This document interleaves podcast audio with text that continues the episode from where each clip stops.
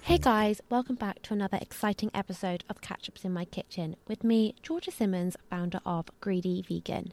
This week I'm joined by Liv Sellers, who is best known as Live Like Liv. I wanted to talk to Liv about the power of exercise and how it is more than the amount of calories you burn or what kg weight you can lift. Liv is on a journey to create a platform where people can join her in doing a variety of workouts in order to feel the best and most confident version of themselves. Liv focuses on HIIT and other full-body workouts in order to get you sweating and endorphins rising.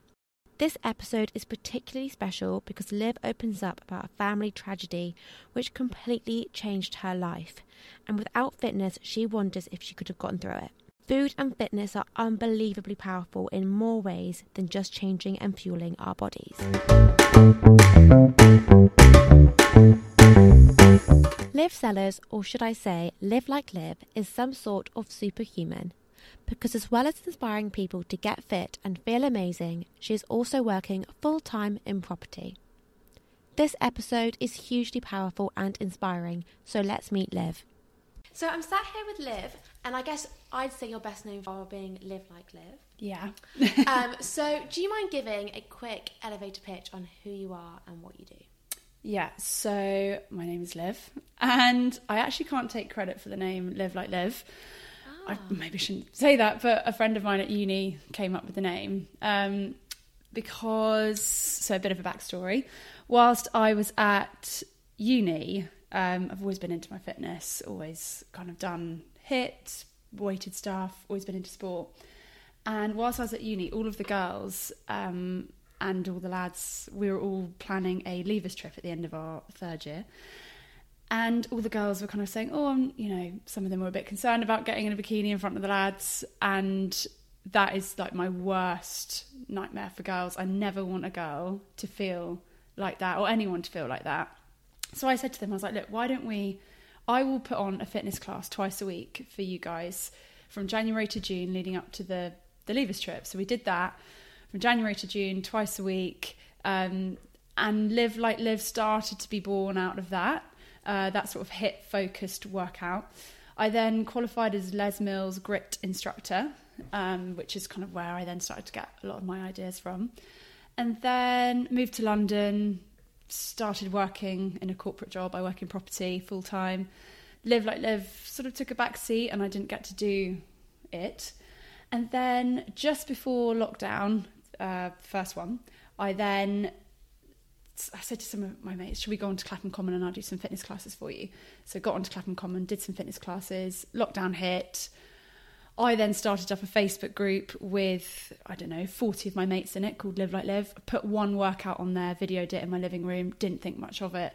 Within three weeks, I went from forty members to six hundred members in the Facebook group, everyone kind of adding friends of friends of friends. Started to do lives on Facebook a couple of times a week, then moved it on to Instagram. Then it just kind of organically grew into this little fitness community um, where I just... put live classes on, mainly HIIT stuff, and then a few shorter ones and weighted stuff. But yeah, so I'm full-time property, part-time fitness. Amazing. Mm. I've got so many questions about that, but before I ask those, there's some quick fire questions that I ask everyone as a bit of a tradition on the podcast, mm-hmm. just to kind of get it all going and talk a bit about food. So we'll go through those, and then I'm going to ask you a few questions about what you just said. Cool. So sweet or savoury? Savoury. Juicy burger or overloaded salad? Really sad, but overloaded salad. I'd be the same. Crisps or popcorn? Crisps. Ice cream or sorbet? Ice cream. Cook in or eat out? Eat out, one hundred percent. And what's your favourite delivery? Thai, every time. I wish it was, I'd choose it every single time, but it would be, have to be Rose's Thai. Every time. Literally, the podcast... that I had this morning said exactly the same. Yeah. It is a winner. It is so good. Yeah. I do completely agree. Yeah. So what I wanted to ask about what you said a minute ago was, firstly, that's incredible that it's been so organic and grew, like grown so quickly. Mm-hmm. But out of interest, why Facebook group rather than Instagram? I think just I wanted to keep it private, just a group, you know, between me and my mates. And my first port of call was always to go to Facebook for creating, you know, pub groups for your birthday and things like that. So it just seemed like a really quick way to make a group um, and post things into a group, because then I don't think Instagram really has... It doesn't really have a feature like that, does it? No. To to get people all in one place. No. Uh, so that's the only reason why. And then started to realise that Facebook was actually really crap for doing lives. And so then moved on to Instagram, which then just became a way better platform for videoing, editing, uploading, all that kind of thing. Yeah, okay, that makes so much sense. Yeah.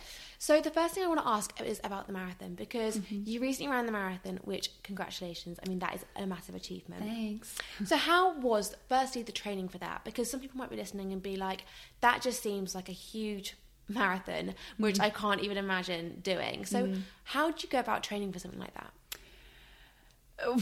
Uh, it's very tiring. It's pretty boring.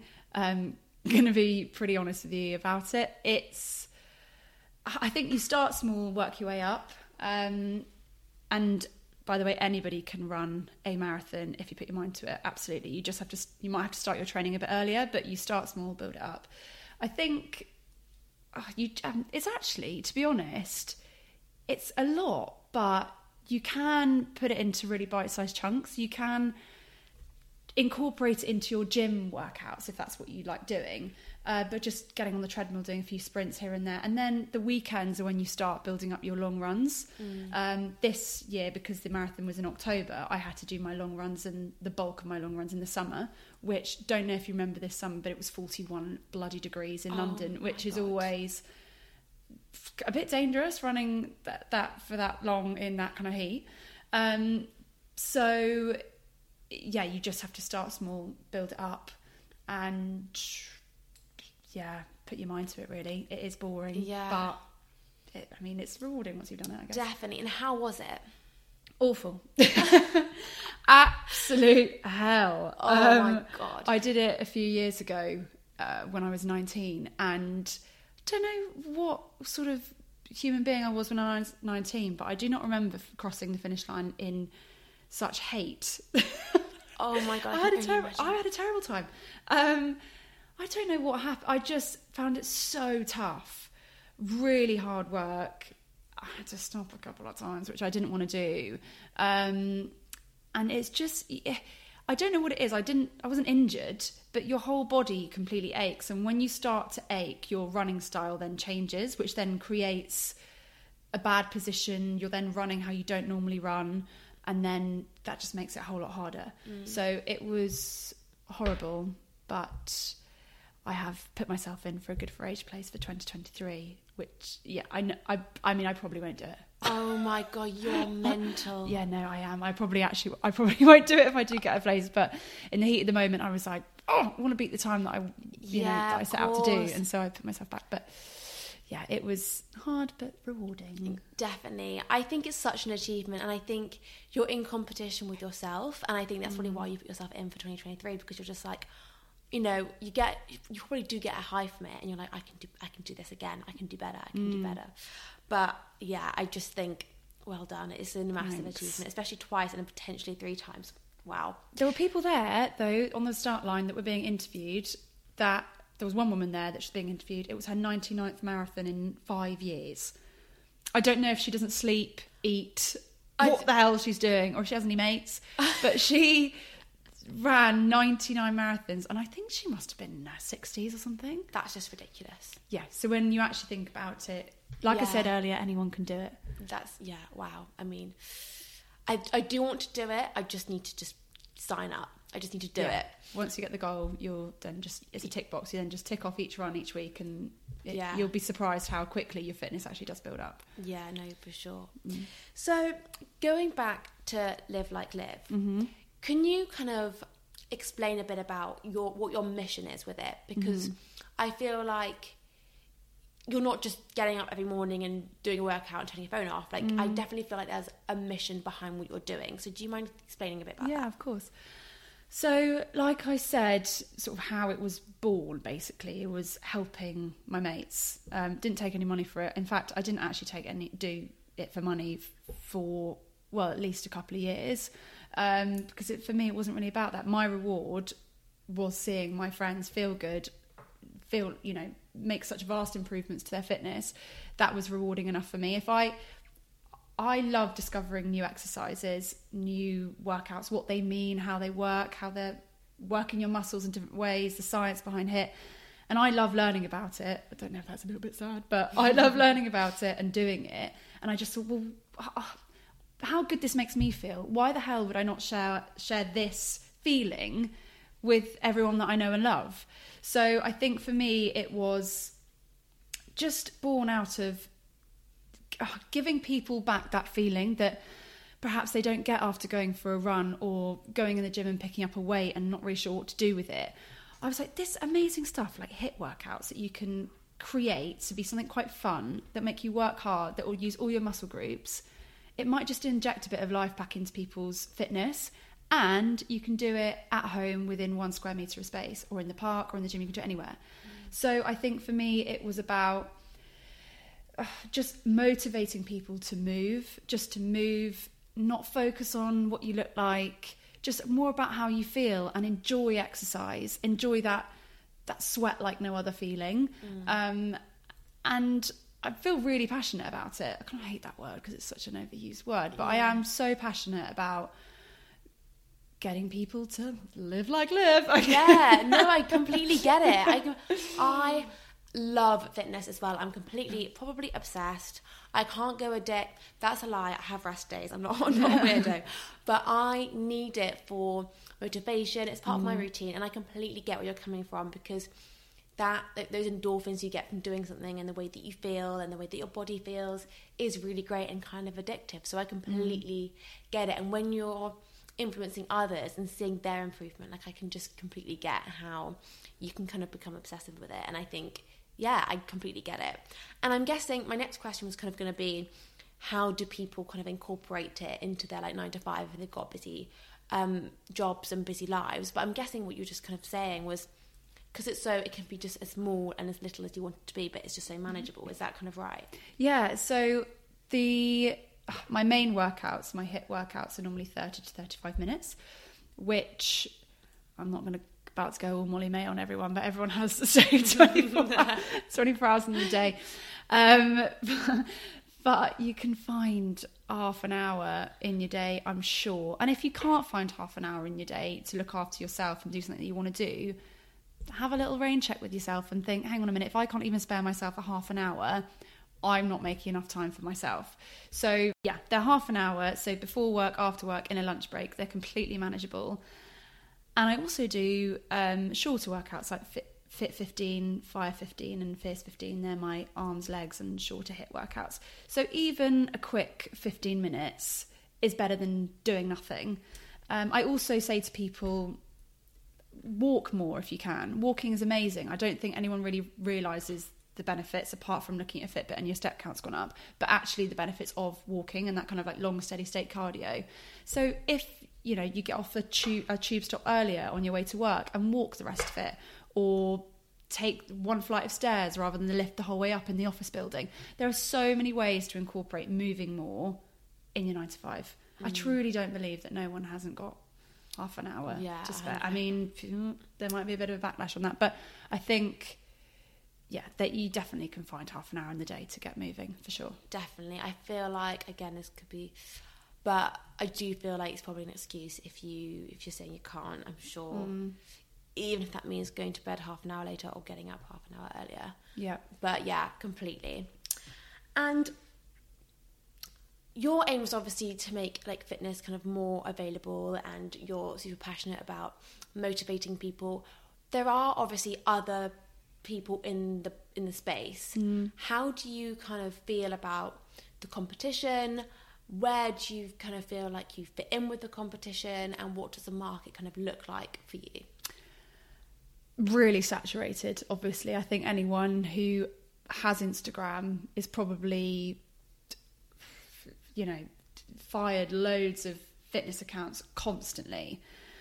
I do, I mean, what I tried to do originally with Live Like Liv, um, I went to drama school and I did drama at uni. So I used to want to be an actress and a T V presenter, and maybe who knows, one day that'll happen. But um, I tried to make my videos a little bit fun at the beginning. I tried to introduce the workouts in a different accent, trying to be funny. Look back at them now and I want to put pencils in my no, eyes. It no, looks I've terrible. I've you. I've seen them. oh I God. love them. No, for me, oh, that God. like that sells me every time. Like yeah. that was so refreshing mm. because I feel like sometimes it can be so like, you know, you get up in the morning, you kind of like still half asleep, you put it on, you just do it, and that kind of really breaks it out the norm and like yeah. makes it something different. I've seen it, loved it, definitely loved it. Thanks. I mean, it's not, uh, yeah, it, it's not. Oh God, it's that funny now. But it, I tried. So in going back to kind of the competition, it's it is going like tough. It's tough to break through in the fitness industry, especially. I mean, you for yourself with the the food kind of market, like with Greedy Vegan, there's so much of that around.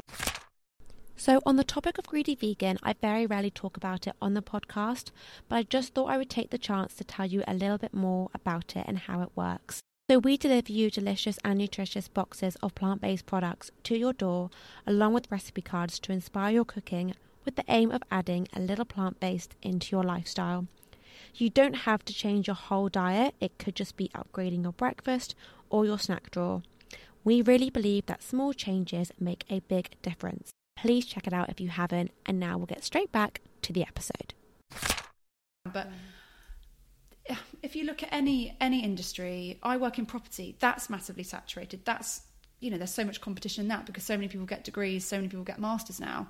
And to get into a corporate job, you are up against another few thousand people. So I think anywhere you go, you're going to be up against everybody that's so qualified, everybody that's doing the same thing, everyone's got the new, best, bright idea. But you have to, oh God, this is so cringe, but you've got to believe in yourself. And you've got to think, well, that person's not me. They're not me. What can I offer more than those people? I think there's so many different fitness people out there as well. And finding the right personal trainer for you as well is completely subjective. So, you know, I might not be everyone's cup of tea. Everyone might find me incredibly annoying. Well, great. There's a, there's a different trainer for you out there. But then where another trainer loses clients might work in my favour. So I think it's just believing in what, sorry, long-winded answer, believing in what you have to offer, not being scared of the market and just going for it. You know? Mm, no, one hundred percent. I also feel like with fitness, you've got to have a relationship with the person that you're, you're following. Mm. You've got to believe in what they're saying. You've got to kind of, it's very personal. Mm. There is not a one-size-fits-all when it comes to, well, food and fitness, they're very personal things. You've got to have that relationship. Yeah.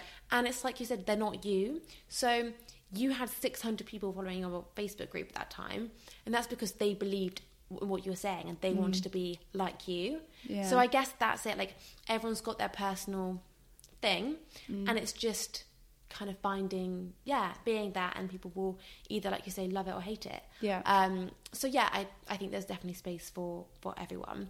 And do you kind of look around at the current mar- uh, market and think, oh, like, I don't like what he's doing, or I don't like what she's doing. I think I would do it slightly differently. Can you kind of pick holes in the market a bit? You don't have to name names or anything like that. Yeah, I know. know. There's a, there's definitely a few, and some of my mates, if anyone's listening to this, will know that I've got some... couple of nemesis out there that I absolutely really don't like, yeah, and I won't know names because then I will, there'll be a backlash and then everyone will hate me. So um, hate on Liv is what it means. Um, but yeah, but then uh, there's a few of them that have got millions and millions of followers. It's so clear, and I see people doing so and so's workouts in the gym, and I want to rip the phone out of their hands and go, "Try me, try me, please." Mm. Um, but you know. Th- that person has got something that appeals to a mass market, and I appreciate them for that because their goal has been to do what I want to do, is get people moving. So you can't knock people in the market that in theory are doing a lot better than me um, yeah. for going out and having the same goal as I have, mm-hmm. you know, because that's when I know I'm in it for the right reasons. I'm not doing it to be like, I want to be that person. No, no, I want to offer people what that person is also offering. Yeah, no, one hundred percent. Did that make sense? Yeah, no, completely, okay. completely.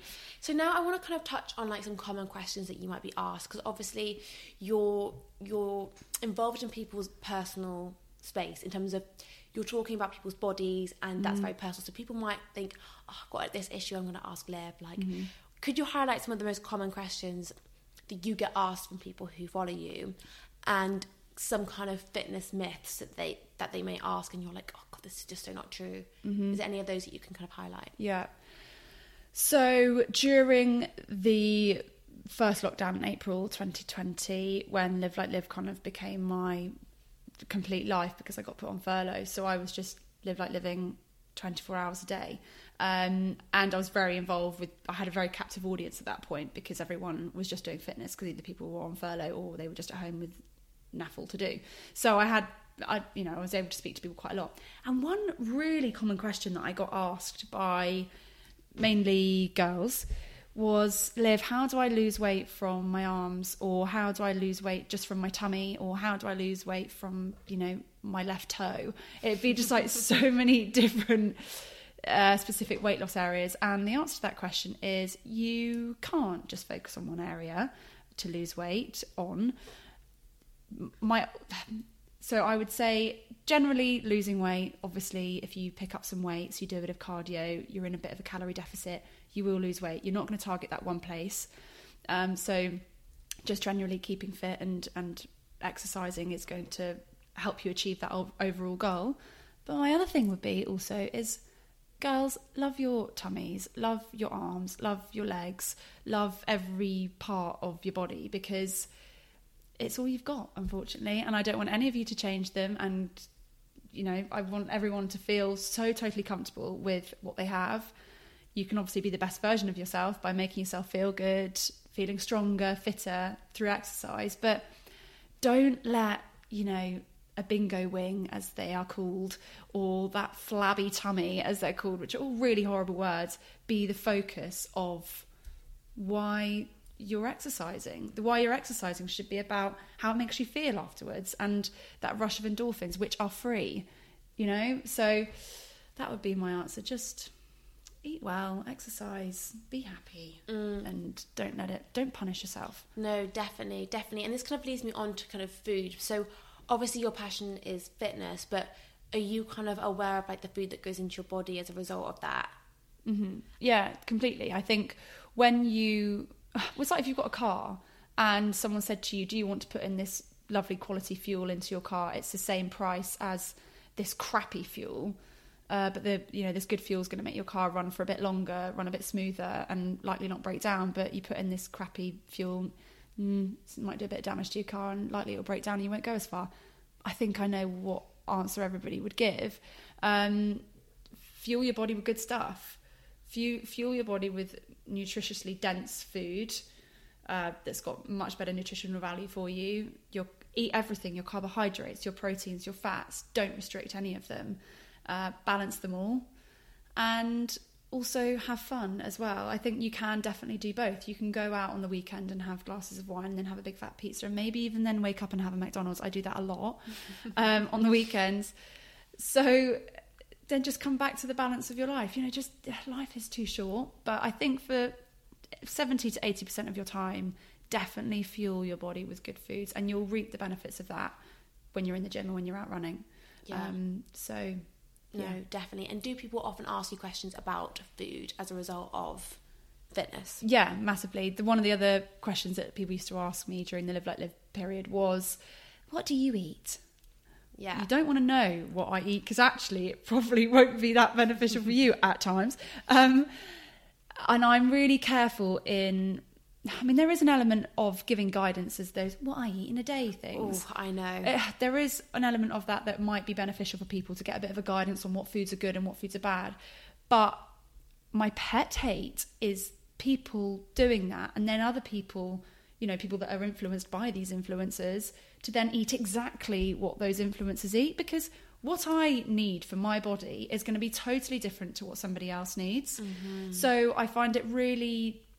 difficult to sort of say to somebody, oh well, I wake up and I have porridge, then I might have a salad, and then I might have a bit of fish, you know.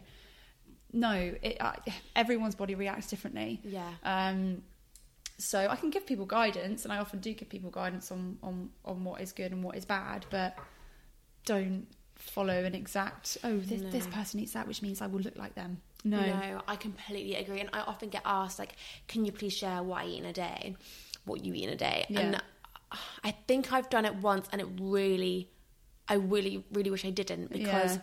I never believed in it anyway, and I found mm. it really damaging. Yeah. I feel like people do compare themselves, and that's that's. I feel like what I eat in a day is as bad as putting calories on a menu. It's like, oh, that is just terrible. That's terrible. I mean, that also, is terrible. I, I did not know a katsu curry from Wagamama has one thousand two hundred and something calories in it. No, that's crazy. It's awful. Also, there was a. I, oh god, this is sad. I went for breakfast with my mum, and I wanted to have this porridge. It's really delicious. It's got tahini on it, dates. Oh, yum. eight hundred calories. Yeah, but you've just, in, I, I was like, think... For, for porridge. Yeah. I was like, and then it was like, a, it was literally the same as having like pancakes or something like that. And you probably think, oh, I'm going to go for oh, porridge. Porridge is healthier. Healthy option. Yeah. But then also, I guess, calories doesn't necessarily mean health. And also, no. my theory is, well, for twenty-seven years of my life, I've never really seen a calorie on a menu when I've been out and had a Sunday roast or been to Wagamama's. And... I didn't put on fifty stone when I had a katsu curry, like when I was twenty years old. So I just think you've got to, it's fine to use those things maybe as a guidance and sort of have an understanding about high, you know, high calories in foods. If you're having Wagamamas for breakfast, lunch and dinner, maybe, you know, rein it in a little bit. Yeah. But please, if anyone out there is really annoyed about the calorie food thingy and then restricts themselves, you know, when you go out to eat, don't. Yeah, literally. Enjoy it. Put ask, you can actually ask, I think, in some places for a menu without calories. Yeah, I think that's essential um, because I think it is very triggering for those oh, completely. who are struggling with eating disorders or have struggled yeah. with it in the past. Like, that will trigger you straight back to square one. Yeah, and also our lives are just ruled by numbers as well. I mean, I've got a Fitbit, which does become a bit obsessive if you haven't done your steps. Mm. Um, so if anything, you can then, if there was numbers on your food, you can then see how many numbers are on your Fitbit. And you can, I just think no. No, I no. agree. It just try and, try and, you know, let it be in the background, but do not let it rule how you live and enjoy your life. one hundred percent, I completely agree. Kind of leads me nicely onto my next question, which is more about mental health. Mm-hmm. So I feel like, you know, we're talking about fitness here, we're talking about weight and food and aesthetic, and, yeah. and these are all really, really crucial parts of like well-being and living well. But I think it's a definite mental health side to like fitness and obviously mm. food as well. Like it's like the core of your whole body. Um, so can you talk a bit about how fitness helps your personal mental health and how it's affected your mental health in the past? Mm-hmm. I know you've gone through and your family have gone through a really tra- like a massive tragedy. Mm. So maybe you could kind of shine a bit of light on that as well, yeah. and maybe how fitness helped you through that. Mm-hmm. God, we could open up a real whole can of worms here. I know. we could be, we could be here for hours. Um, like, so, um, going. So, my relationship with fitness and mental health. I mean, I'm a completely open book here, and I will be totally honest. And it's probably quite beneficial for people to hear. I think a lot of girls that I know, or and boys, um, I think you hear about it more with girls. Though, if I'm honest, the whole pressure to be skinny thing. That mm. I think was very apparent, especially when I was about seventeen, eighteen years old. Um, and I went to a school where there's quite a lot of pressure on us academically and to achieve, achieve, achieve, achieve. And I think, and then being in an environment where you feel like you have to be the best, I'd say definitely at a point in my life when I was, yeah, I'd say around seventeen, eighteen, I could have got a bit obsessive with fitness and the food thing. But I think that came back to an element of trying to keep control. It's a control thing. You can control what's going in your body. You can control almost how you look because there's so much pressure on you elsewhere that that feels like something you can control. And inevitably that gets a little bit out of hand and you get a bit obsessive. But I was very lucky in that I made sure I went to counselling and things and spoke about that and, and why that was kind of happening and managed to, t- you know, therapy up. Therapize, therapy counsel. That's not even That's a word. We'll make it a word. Therapize it. Thera- therapize my, my way out of that. Um, but I think, yeah, it has got the tendency to become obsessive. And I think because I, when I've been in that phase and I understand how it can rule your life and actually then make you totally miserable, my relationship with, with it now is so healthy and so the opposite of what I thought back then. I've been able to see how that was and go, oh my God, no, that's not what moving and fitness is all about, and eating well.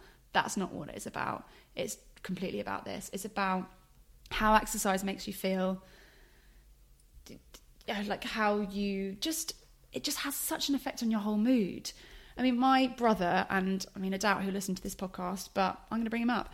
Um, my brother, twenty-one years old, has never loved fitness really, to be honest.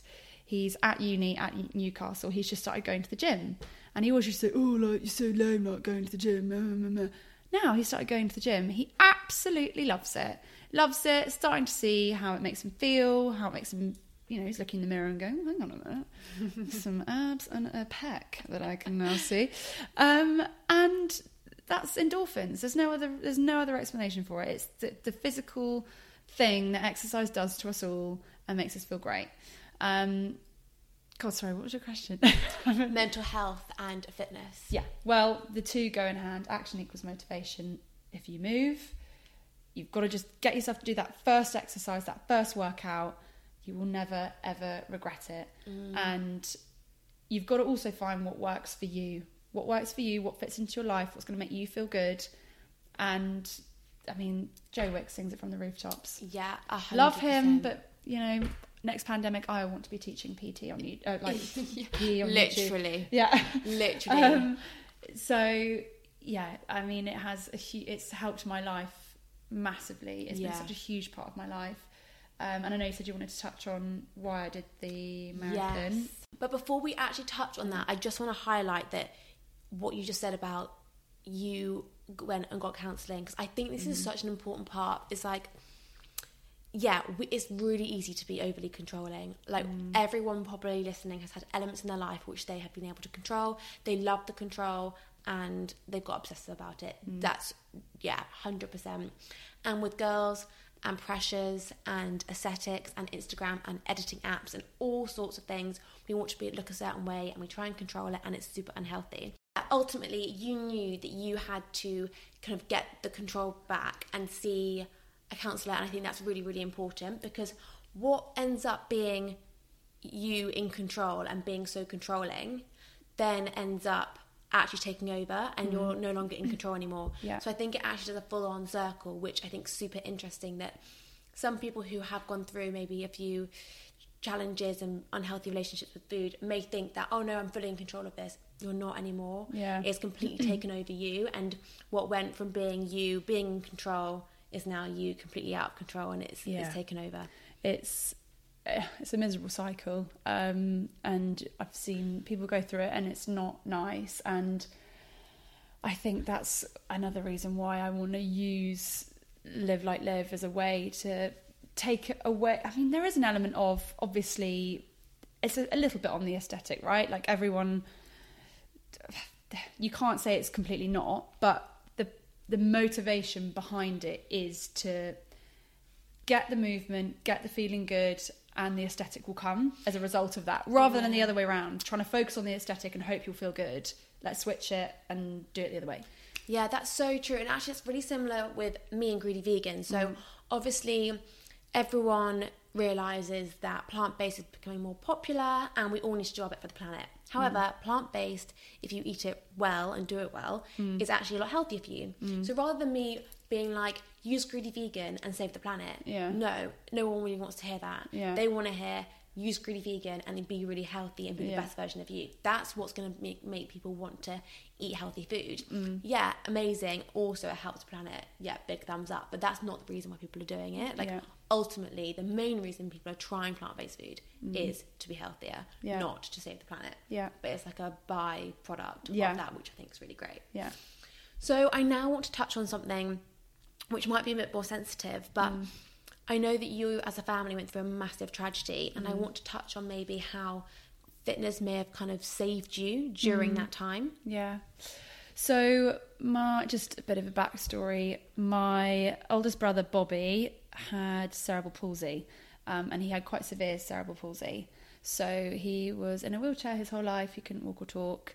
Um, and as a result of that, had quite a few complications growing up, um, was in and out of hospital quite a lot.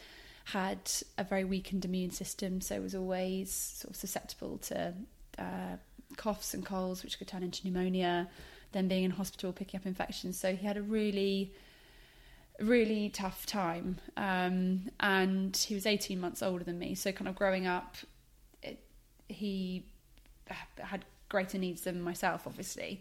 So luckily for me, I very much took on the role of being almost like an older sister and also putting Bobby's needs before my own. And I'm not trying to get out the world's smallest violin here and say that. I'm saying I wasn't the kind of kid that was like, I want attention because my brother's disabled and I don't have any. No, it was very much like, as an individual, I wanted to do more to protect and care for him. Um, so sort of growing up, I've always kind of had this maternally and caring for, protective feeling over him. So he was a huge, huge part of my life and my soul and almost like the other half of me. Um, and I think him being so vulnerable and so disabled meant that I almost had to run for two people, do sport for two people, win for two people, because every time every time I used to score a goal in hockey, it's probably a bit T M I, but every time I used to score, score a goal in hockey, I'd be like, do it for my brother. Yeah.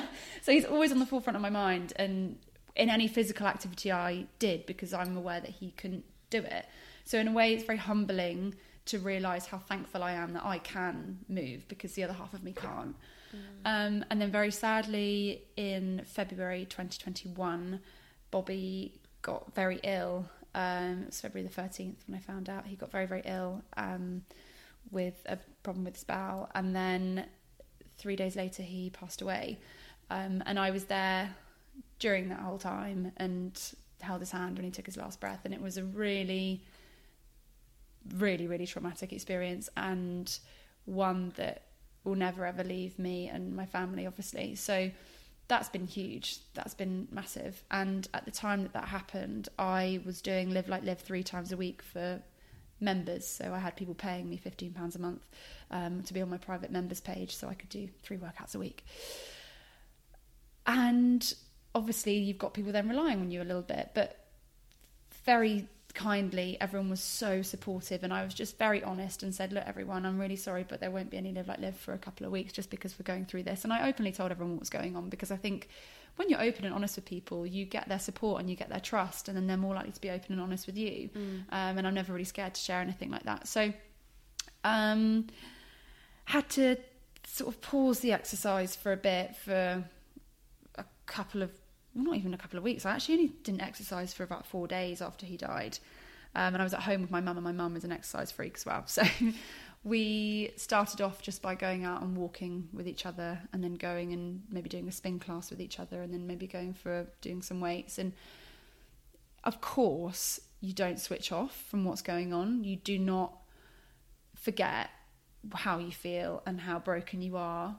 But for at least an hour, you have to focus on that. When you're going through such grief, when the grief is so heavy, you really are just focusing on, okay, if I pick up that glass and I drink, I'm having a drink. You have to focus on everything in hand, because if you don't, you'll break, and you're so sad and everything's so turbulent in your life. Mm. That for an hour to to tell yourself, pick up that weight and do ten squats. For that brief moment, you're focusing on literally the movement. Mm. Squat, okay, next one, do some lunges. And it just takes, alleviates the pain a bit for for the hour that you're exercising. And then when you go back to sitting on the sofa trying to watch a film, you don't have anything to focus on but a film, and it's very easy to to drift in your mind. So at least with exercise, if you're just focusing on doing the movement correctly, it gives you a bit of respite from the grief. So in answer to your question, it was hugely important for me to keep exercising. And in a way, I had those uh, followers that wanted to do three classes a week, which I'd promised them fifteen pounds a month. So I had to. I had to the next week or so go back and say, I'm back, and try and be happy for them for the, for half an hour. Mm. Um, so if I, I mean, I do not know, if I didn't exercise, I'd be like a big fat poo on the floor. I would just be like so depressed. It would just be awful. It would be so horrible.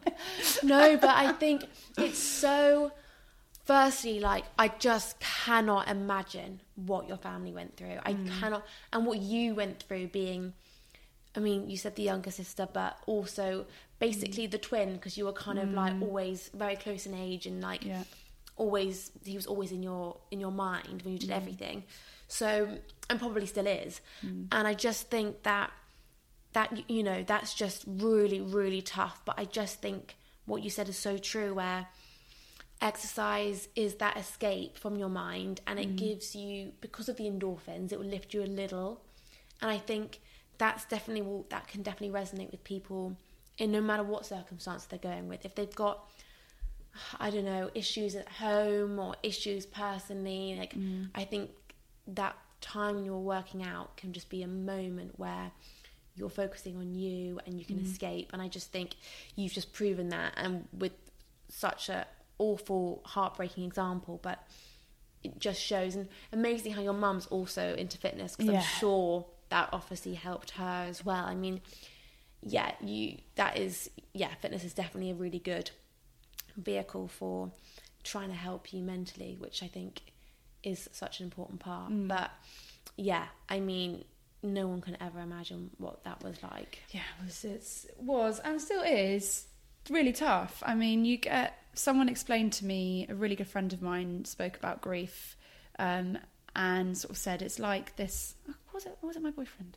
I can't remember. But so, anyway, someone with a helping hand was like, whilst I was crying my eyes out, I'm never going to get over this, and I just like, I can't do it. Yeah. Um, grief is like this, this stone that you have on your chest, and at the beginning it's really big, heavy, with and loads of jagged edges that really hurt, and everywhere you move it hurts. And then over time, it, those edges soften. That stone never leaves your chest, never goes away, but the edges become softer.